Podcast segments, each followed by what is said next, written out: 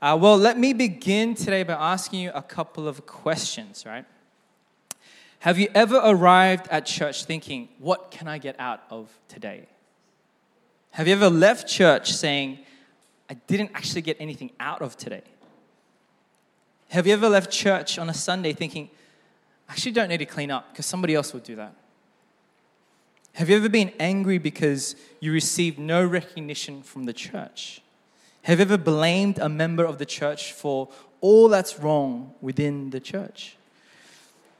Now, did you answer yes to any of these questions? Because if you did, then you may have some growing up to do. You may still be on spiritual milk. Because if we never move on from spiritual milk to solid food, right, then we are on a path to falling away. So, today, what we're going to see in our passage is that uh, resisting spiritual growth, uh, that can lead you to rebel against God. Let me say that again. Resisting spiritual growth can lead you to rebel or fall away from God. Because what it does is it ends up hardening your heart against God. But who resists change and growth the most? It's toddlers, right? Children. Immature Christian toddlers are the most vulnerable to falling away or rebelling against God. Why? Because they resist moving on from spiritual milk to solid spiritual food. Now, can mature Christians fall away and reject Christ? Yeah, they can. But the most vulnerable to falling away and rebelling are Christian toddlers. Okay? So the aim of today, it isn't condemnation. Okay? It isn't to condemn you by the end of this sermon. It isn't to make you feel guilty or shameful uh, for where you're at. That's what Satan does, right? He, he entices us to sin. And when we give in, he points the finger at us. That's why he's called the accuser, right?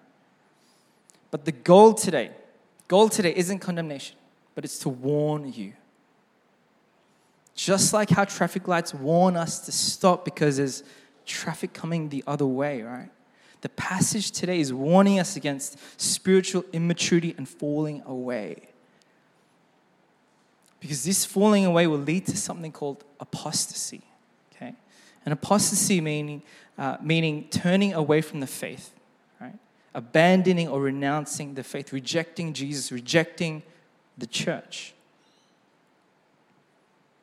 So, just like the writer of Hebrews has said before, if you hear his voice today, don't harden your heart. Okay, let's read our passage today. Uh, Hebrews 5 11 to 14. This is what it says. Verse 11. We have much to say about this, but it is hard to make it clear to you because you no longer try to understand. In fact, though by this time you ought to be teachers, you need someone to teach you the elementary truths of God's word all over again. You need milk, not solid food. Anyone who lives on milk, being still an infant, is not acquainted with the teaching about righteousness. But solid food is for the mature, who by constant use have trained themselves to distinguish good from evil. Now, we've been in the book of Hebrews for a couple of weeks, right? And we're about to get into the heart of the book. Uh, last week, if you're here with us, uh, Anthony Beyond, AB, uh, he preached an amazing sermon in Hebrews uh, 5 about Jesus being the superior, the empathetic, uh, the merciful high priest, and what that means for us, right? Today, we're going to unpack one of five warnings from the book of Hebrews. And this is what I want you to think about. Think about a fully grown adult who only drinks milk. They have never moved on from milk to solid food, from milk to a Wagyu steak. They've never moved on. You know, we're not talking about adults with, with special needs or conditions or disabilities, but we're talking about a fully grown, fully functioning adult who only drinks milk. Now, if you met that person, you would think something is seriously wrong. But that's the condition of the original readers of this letter, okay? The author of Hebrews is saying, you guys should actually be on solid foods now. You should have developed spiritually by now, but you're still drinking milk from the bottle. You're still drinking spiritual milk. And so, the end of chapter 5 and all of chapter 6, he gives us this warning. If you resist growing, if you're not growing in your Christian faith, then it should be a wake up call because you're putting yourself in a dangerous position spiritually. And this will lead you to fall away or rebel against God. So, within this warning, we're given three characteristics, right, of a spiritual toddler. This is what they are. Number one, they don't listen. Number two, they are forgetful. Number three, they are undiscerning. And as we go through these characteristics, what I want you to do is check your own heart. Check your heart. Just because you grew up in church, or just because you've been baptized, or just because you serve in a ministry, it doesn't mean you're spiritually mature. Okay? So, the reason why we need to hear this today is to check our own heart. Number one, a characteristic of spiritual toddlers is that they don't listen. If you've got children and they don't listen, you know exactly what I'm talking about. If, you, if you're responsible for a team at work and they don't listen to you, you know what I'm talking about. Have you, ever, have you guys ever rocked up to a meeting or a lunch, right? And you're waiting for the other person. 10 minutes goes by. Oh, they must be, they must still be on their way. 20 minutes goes by. Oh, they must be, you know, stuck in an elevator or like grabbing a coffee or something. 30 minutes goes by. 40 minutes goes by. An hour goes by. You message the other person. You message them, hey, where are you? I'm waiting. Did you forget? And as you press the send button, you remember something. You remember something. Did they say Tuesday or Thursday? And you realize, right, that they weren't act- that you weren't actually listening to their response. And just like how children don't listen, just like how we don't listen, right? The people that this book was written to, they weren't listening to these biblical truths. The author is about to go into this deep, theologically rich exposition of Jesus as the high priest. But before he does that in chapter 7, he's like, wait, wait, and this is what we get in verse 11. We have much to say about this, but it is hard to make it clear to you because you no longer try to understand. Okay? Now, why is he saying that? Is he saying that the readers are not smart enough? Is he saying that they're not uh, intelligent enough to understand these theological concepts? But he's not actually saying any of those things. But what he is saying is this He's saying that you are dull of hearing. Okay, another translation says, You have become slow to learn. Now, what does dull of hearing, slow to learn mean? It means they were lazy, sluggish, negligent. You know, the word dull, you can use that to describe a competitor or an athlete who is just out of shape, right? Who's lazy, who's sluggish. It's not that they weren't able to listen, right? They just couldn't be bothered to listen. They became numb. So, dullness of hearing, it, it, it, doesn't mean that there's something wrong with your ears. You have to really listen to this. It doesn't mean there's something wrong with the ears, but it means that there's something wrong with your heart. It's a heart problem. And as one pastor says, it's a dangerous spiritual disease in which the heart doesn't seek after God's promises, it resists Him. And this was the condition of the Hebrew people. They had an inability to listen to spiritual truth. Not because they were naturally dull or lacked uh, intellect, but they had become spiritually lazy. They became unreceptive and closed. And this is why it's such a dangerous spiritual disease because when the heart doesn't seek after God, it naturally drifts away. It naturally disobeys God. And so I wonder if that's you today.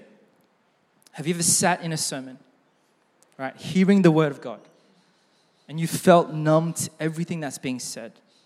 Or you've zoned out? Or you've just sat there and be like, I, I can't be bothered to listen. Maybe that's some of you today. You know, these people that the author is writing to, they're not interested in understanding theology. They're not interested in understanding God's plan for salvation and how Jesus fits into all that. They're not interested because they've become lazy, sluggish, and numb.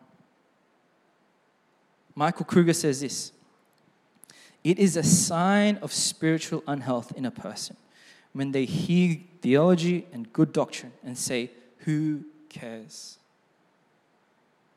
so I want to challenge you to check your heart. Have you become lazy? Have you become numb? Have you become sluggish? Are you the person who listens to good theology and good doctrine and says, Who cares? Because if you are, then you're condemning yourself to constant infancy. You will never grow. Number two, spiritual toddlers are forgetful. Listen to verse 12. This is what it says. In fact, though by this time you ought to be teachers, you need someone to teach you the elementary truths of God's word all over again. You need milk, not solid food. So these Hebrew Christians, right? They were having to be taught again and again and again the same things. They weren't remembering what they had been told, and so they weren't growing past the stage of infancy. And the author says, by now you should understand God's word well enough to teach others. But instead, you need to be taught the elementary truths or the ABCs of God's word. You know, questions like who is Jesus? What is salvation? What is sin? These are great questions for new believers. This is spiritual milk, which is appropriate for infants. But if you've been a Christian for a while, you shouldn't need to come back to these basics all the time. And for someone that's been a Christian for a while, you should be moving on to deeper, solid theological truth. And please hear me on this. I'm not saying that every person needs to be a preacher or, or be able to stand on stage and, and share God's word. But what, but what the author is saying is this you should be familiar with these basic teachings to be able to impart it to others. You should be disciple makers. You should be helping other people to follow Jesus. Do you know what is a great indication of whether someone is a toddler or an adult? It's selfishness, right? Children haven't developed the maturity to think about others. And when you're only thinking about yourself, you forget the needs of others. The way that these Hebrew people uh, were having to be reminded of the same things again and again and again, uh, it was a sign of selfishness because it meant they weren't teachers in the church. They had become takers in the church. I love how one pastor puts it. He says this they have become high maintenance toddler Christians high maintenance toddler Christians. Now, do toddlers help clean the room? No. Do they help us clean their clothes? No. Do they help you make dinner? No. All these things the adult needs to help them do, right? And because of that, they are 100% takers. They're not givers. But it's not their fault. Why? Because they're toddlers, they're children. But if you're still acting like that when you're 28, 29, 30, then something's not right. Something is wrong. For you, are you a high maintenance Christian toddler? Are you someone that's just taking and taking and taking and taking? Are you mature enough to give back to the church? Are you serving others not just on Sunday, but all throughout the week? Are you helping others follow Jesus? Number three, the third characteristic of toddlers is that they are undiscerning. Now, what does undiscerning mean? It means they are blind, they are oblivious, right? They are uncomprehending. Take, for example, if a child runs out on the street They don't have the awareness to think about the dangers of traffic and cars. They haven't developed the ability, right, to discern between good and evil. Should I marry this guy or girl? That choice involves discernment. Should I use all my savings to invest into a business? That involves discernment. Verse 14. But solid food is for the mature, who by constant use have trained themselves to distinguish good from evil. What is this verse saying? It's telling us that immature Christians, right, they can't always separate right from wrong. Running out onto the street, lying on your tax return, stealing, adultery, pornography. But do you know why it's so dangerous to be stagnant in your growth as a Christian or to be stuck in the stage of infancy? Do you know why? It's because it makes you vulnerable to deception. And how do mature Christians avoid deception? It's through discernment, the ability to judge well. Mature Christians are constantly practicing how to distinguish, right, between good and evil. And they do that by feeding themselves on the Word of God. And this is such an important verse because in this, you actually get to see how to grow spiritually. We grow spiritually by constantly practicing discernment. How? We engage in every situation, every circumstance, and say, What would God say about this? Because maturity means you learn to discern through everything through the songs that you listen to, through the movies that you watch, through social media, through the different commercials. What would God say? That Netflix series that tempts you to lust and turn to pornography, what would God say? Your hours and hours spent on social media, what would God say? We learn to distinguish between good and evil by taking the word of God and applying it. And when we do that, right, we get to make the right choices when we're confronted with, with critical, critical uh, decisions in our lives. Now, if you're here and you're a brand new Christian, uh, or you've just started your walk with God, then welcome to the family.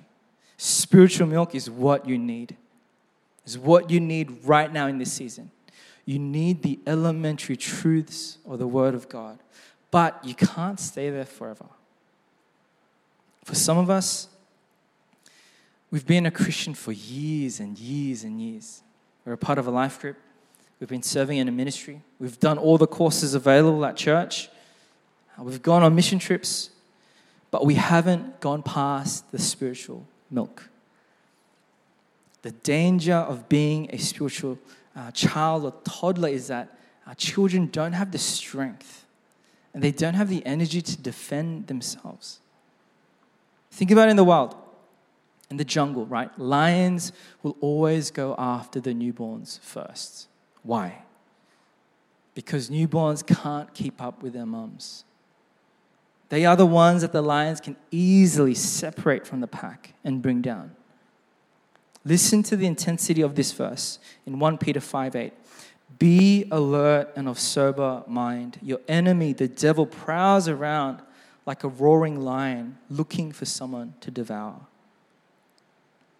Lions in the wild going after newborns because they're weak and vulnerable. This is the same for the Christian life. If you're not growing in your faith, then you're susceptible to deception. And deception will harden your heart against God. It will cause you to fall away or rebel against God. And this is the heavy warning that the author gives us in the rest of Hebrews chapter 6 sluggishness, laziness, immaturity. It can lead you to totally rejecting Jesus. And the Bible calls this apostasy. An apostate, right, is someone who turns away from sound teaching, someone who rejects Jesus, or someone who rejects the church. If you've been around church for a while, uh, you will have come across some of these people. they look like a true believer. They, they sound like a true believer, but later they prove not to be. Think about Judas, who betrayed Jesus. It wasn't obvious to the other disciples that Judas would betray Jesus.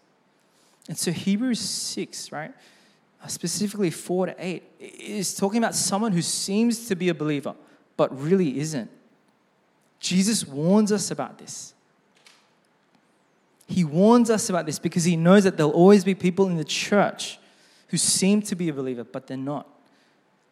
Matthew 7 22, it says this. One of the most confronting verses in the Bible, it says this. On that day, many will say to me, Lord, Lord, did we not prophesy in your name and cast out demons in your name and do many mighty works in your name? And then I will declare to them, I never knew you. Depart from me. Now, that's a weighty, sobering thought. Think about that. Let that sink in.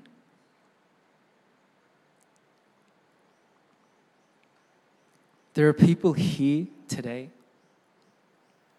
who think they're a Christian because they became a member of the church or because you serve at church or because you come to church on a Sunday morning or because in your mind you know that Jesus died for you. But do you know who else knows that someone died for you? It's Satan, the devil. He knows that too. Yes, you may have been baptized. You may have thrown away all your drugs, all your illegal material. You may have started reading the Bible. You could have grown up in a Christian home. All that stuff doesn't mean you're a Christian. All these things can't save you. We don't do all these things to earn God's affection, but they are a response to His love for us. And let this be a warning to every single one of us that we're saved by grace through faith alone, in Christ alone. Let me say that again. We're saved by grace through faith alone, in Christ alone. All this other stuff, like going to church, being baptized, reading the Bible, growing up in a Christian home, they're good things that are needed in order for us to grow Okay, I'm not saying that you don't need any of that stuff. I'm saying don't put your trust in that. That's the wrong foundation. Any other foundation we build on except Christ, our solid rock, will lead us away. It will lead us to harden our hearts against God. It will lead us to resist spiritual growth. The warnings against apostasy are serious. The warnings against Jesus, it's serious. So, what are we meant to do? What does this all mean for us? Whether you're a spiritual toddler or whether you've been on this journey for a while, what are we meant to do? How are we meant to grow spiritually mature? How are we meant to avoid apostasy? Well, we see the answer in chapter 6, verse 11 and 12. It says this We want each of you to show the same diligence to the very end, so that what you hope for may be fully realized. We do not want you to become lazy, but to imitate those who through faith and patience inherit what has been promised. The author is telling us press ahead, persevere because the genuineness of your faith, the genuineness of your salvation will be proved by your persistence in faith. Some people will show all the signs of conversion, of becoming a Christian, but will drift away after some time. And this shows us that they actually weren't really a Christian in the first place.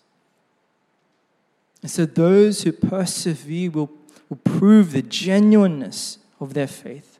And so, how do we persevere? Two things we see in this passage. Number one, take your faith seriously.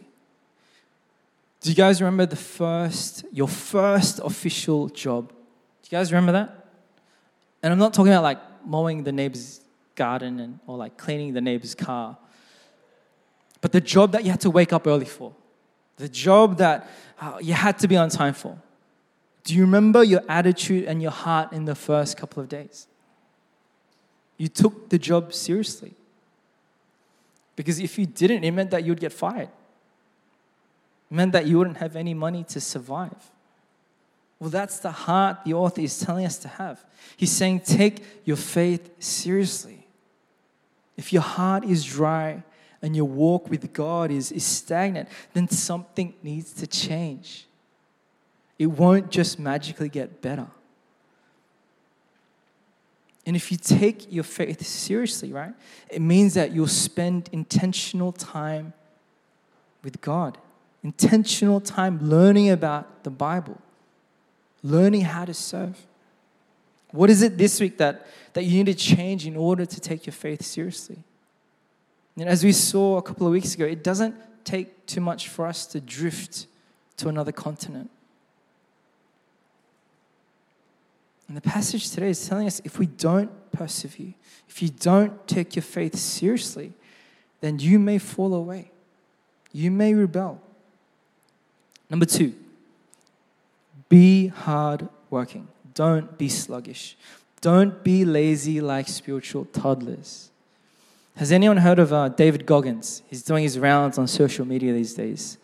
Uh, he's this retired US uh, Navy SEAL member. Uh, but now he's like a marathon and ultra marathon runner, um, as well as like an author, motivational speaker. Um, but he has overcome some massive hurdles in his life. And now he's this machine of a person who, who has the endurance and strength and power to just keep going and going and going. But one thing you can't deny about David Goggins, right, is that he works hard to the point where you're looking at his clips like of him exercising and you feel really tired. But just as he works hard to keep his body in shape, right? We need to be hardworking to avoid spiritual laziness. And so for you, have you become spiritually lazy in your Bible reading, in your prayer life? Maybe the extra mile that you need to go this week is, is fasting, reading some commentaries, listening to some extra sermons. And please hear me on this. I'm not saying that we can uh, work our way into heaven. That's not what I'm saying? But the Christian life is still labor. It still requires us to grow and mature. It's like if you're training for a marathon or like a BJJ tournament or, or a bodybuilding competition. There's energy and work that's involved. Today we've seen toddlers, they don't listen. They are forgetful, they are undiscerning. We've seen how dangerous apostasy is. Uh, we've seen the author spur us on to persevere and be hardworking. All these things today, right? These are great biblical principles, okay? But they can't save you, okay? You have to really hear me on this. These things don't rescue you from the bondage of guilt and shame. These things don't make us right with God. But these things are given to us to show us a need for a Savior to show us that we can't actually do this on our own. That if we're left to our very own, it is in our nature to rebel against God. And so there are some of you in this place who don't know God. You're not a Christian. And there are some of you here today who call yourself a Christian, but you're really, you're really not. And the first thing that you have to know is that there's nothing that you can do to earn your way into heaven. There's nothing that you can do to earn God's love. The Bible tells us in Titus, He saved us not because of righteous things we had done, but because of His mercy. Your good deeds, your righteous things that you've done, it doesn't save you. Your sin, however big or small, whether you've stolen something, whether you've murdered someone, whether you've looked at another person lustfully, our sins have separated us from God the Father. And because God is a just God, He doesn't let sin go unpunished. Sin needs to be dealt with, and the proper payment needs to be made. And this is how big God's love for you and for me is that He sent His one and only Son, Jesus, to be the proper payment for our sins. Jesus, He came as fully God fully human, took our sins on that cross. He paid for all our sins for once and for all. That means every sin you've committed, past, present, future. He washes it clean. He died a sinner's death, and three days later, he rose again in victory. And because of this, Jesus has purchased our freedom. We no longer need to, be, to live in the guilt and shame that, that chain us when we sin. But our lives have been purchased by the blood of Jesus. And because of this, because of all this, we get to persevere. We get to work hard in knowing Jesus more and more. We get to grow beyond a spiritual toddler. We work and do righteous things as a response to the God who gave everything for us. For those of you who call yourself a Christian, persevere. Persevere. At the end of our earthly travels, after we've taken our last breath on earth, and when we're standing before God Almighty, the greatest hope and encouragement will be hearing these six words Well done, good and faithful servant. So let's show diligence and perseverance to the very end because it's worth it. Friends, it's absolutely worth it. The sacrifices that you've made to serve God, He sees it all. The time, the money you've given up to seek His kingdom, God sees it all. And I just want to finish with this. This one quote from Max Lucado. Max Lucado. Uh, and he writes about the day when we will stand face to face with God. This is what he says You may not have noticed it, but you are closer to home than ever before. Each moment is a step taken, each breath is a page turned, each day is a mile marked, a mountain climbed. You are closer to home than you've ever been. Before you know it, your appointed arrival time will come. You'll descend the ramp and enter the city. He's talking about heaven here. You'll see faces that are waiting for you. You'll hear your name spoken by those who love you. And maybe, just maybe, in the back, behind the crowds, the one who would rather die than live without you will, will remove his pierced hands from his heavenly robe and applaud. How good is that? Let's close our eyes in prayer.